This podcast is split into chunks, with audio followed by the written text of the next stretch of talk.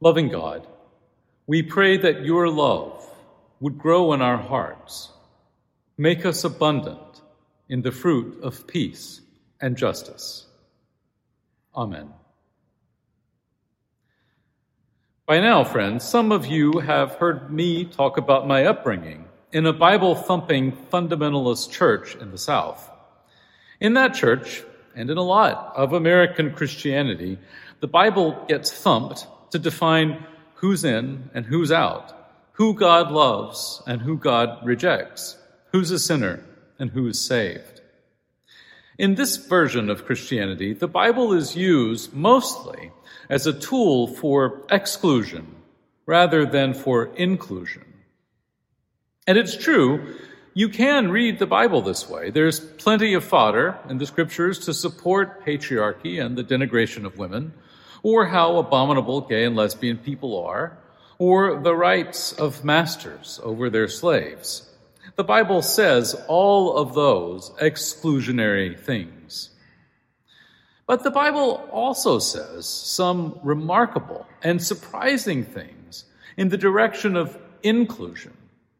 I think it's a testament to the fact that the human race hasn't progressed very far since ancient times, that some of these inclusive claims still sound subversive to us today.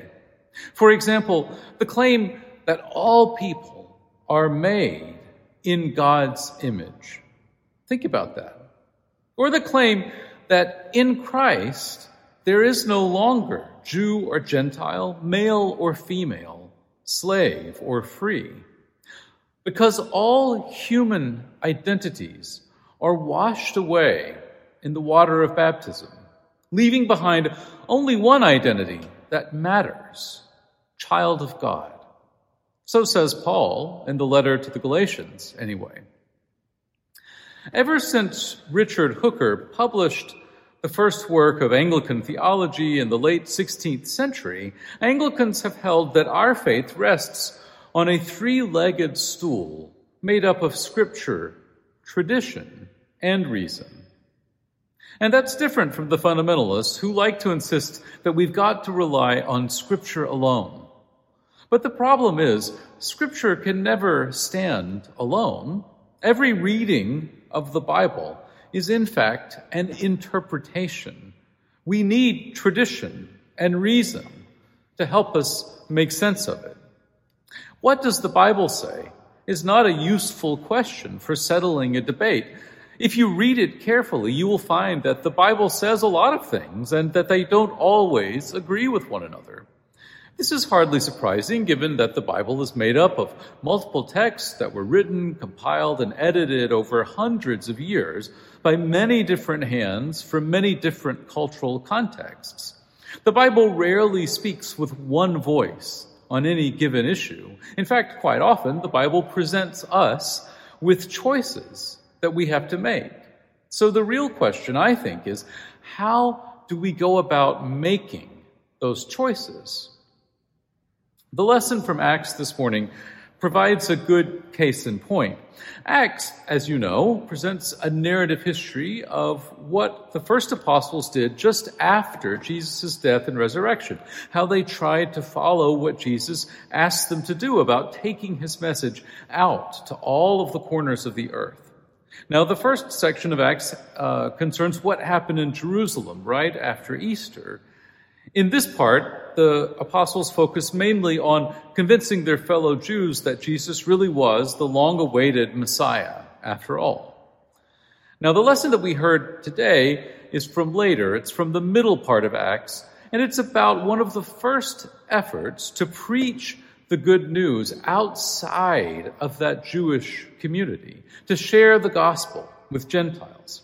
The rest of the book of Acts, and in fact, the rest of the New Testament, has a lot to do with the controversies that came up trying to hold the Jewish Christians and the Gentile Christians together. Just how far did Jesus mean for his message to go? Are all Christians supposed to follow the Jewish dietary laws? Must Gentile converts to the way of Jesus be circumcised as adults? These questions, and others like them, were a very big deal to the earliest Christians. In today's lesson, one of the apostles, Philip, is directed by God to follow the wilderness road south that goes from Jerusalem to Gaza. Along the way, he meets a high-ranking Ethiopian eunuch. Now, we don't have many eunuchs around these days, but they were common in the ancient world. In fact, eunuchs were considered particularly good at certain jobs, like minding the treasury of the Queen of Ethiopia or watching over the harem of the King of Egypt. In both cases, it was thought that a eunuch wouldn't be very interested in taking what wasn't his. In the case of the treasury, because he did not have his own family to support. Rulers wanted eunuchs for these roles, and they would often accept the sons of poor families into the royal household and then make them into eunuchs at an early age. Still, even though these eunuchs held high-ranking positions, they were considered a little strange, something less than fully human. Something wasn't right with them, even if being a eunuch was not their fault or their choice. And this was particularly true within Jewish culture. Jews did not use eunuchs in this way themselves, and they thought that eunuchs did not have a place among God's people. This belief that eunuchs were outside of God's concern had good scripture to back it up. Right there in the Torah, in the book of Deuteronomy, it is written that eunuchs, actually, the way that eunuchs are described in Deuteronomy is pretty graphic, but I'll spare you.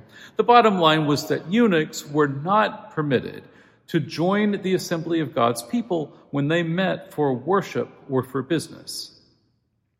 Now, it's likely that the eunuch Philip encountered on the road to Gaza was, in fact, born a Jew, because the writer tells us that the eunuch had come up to Jerusalem to worship.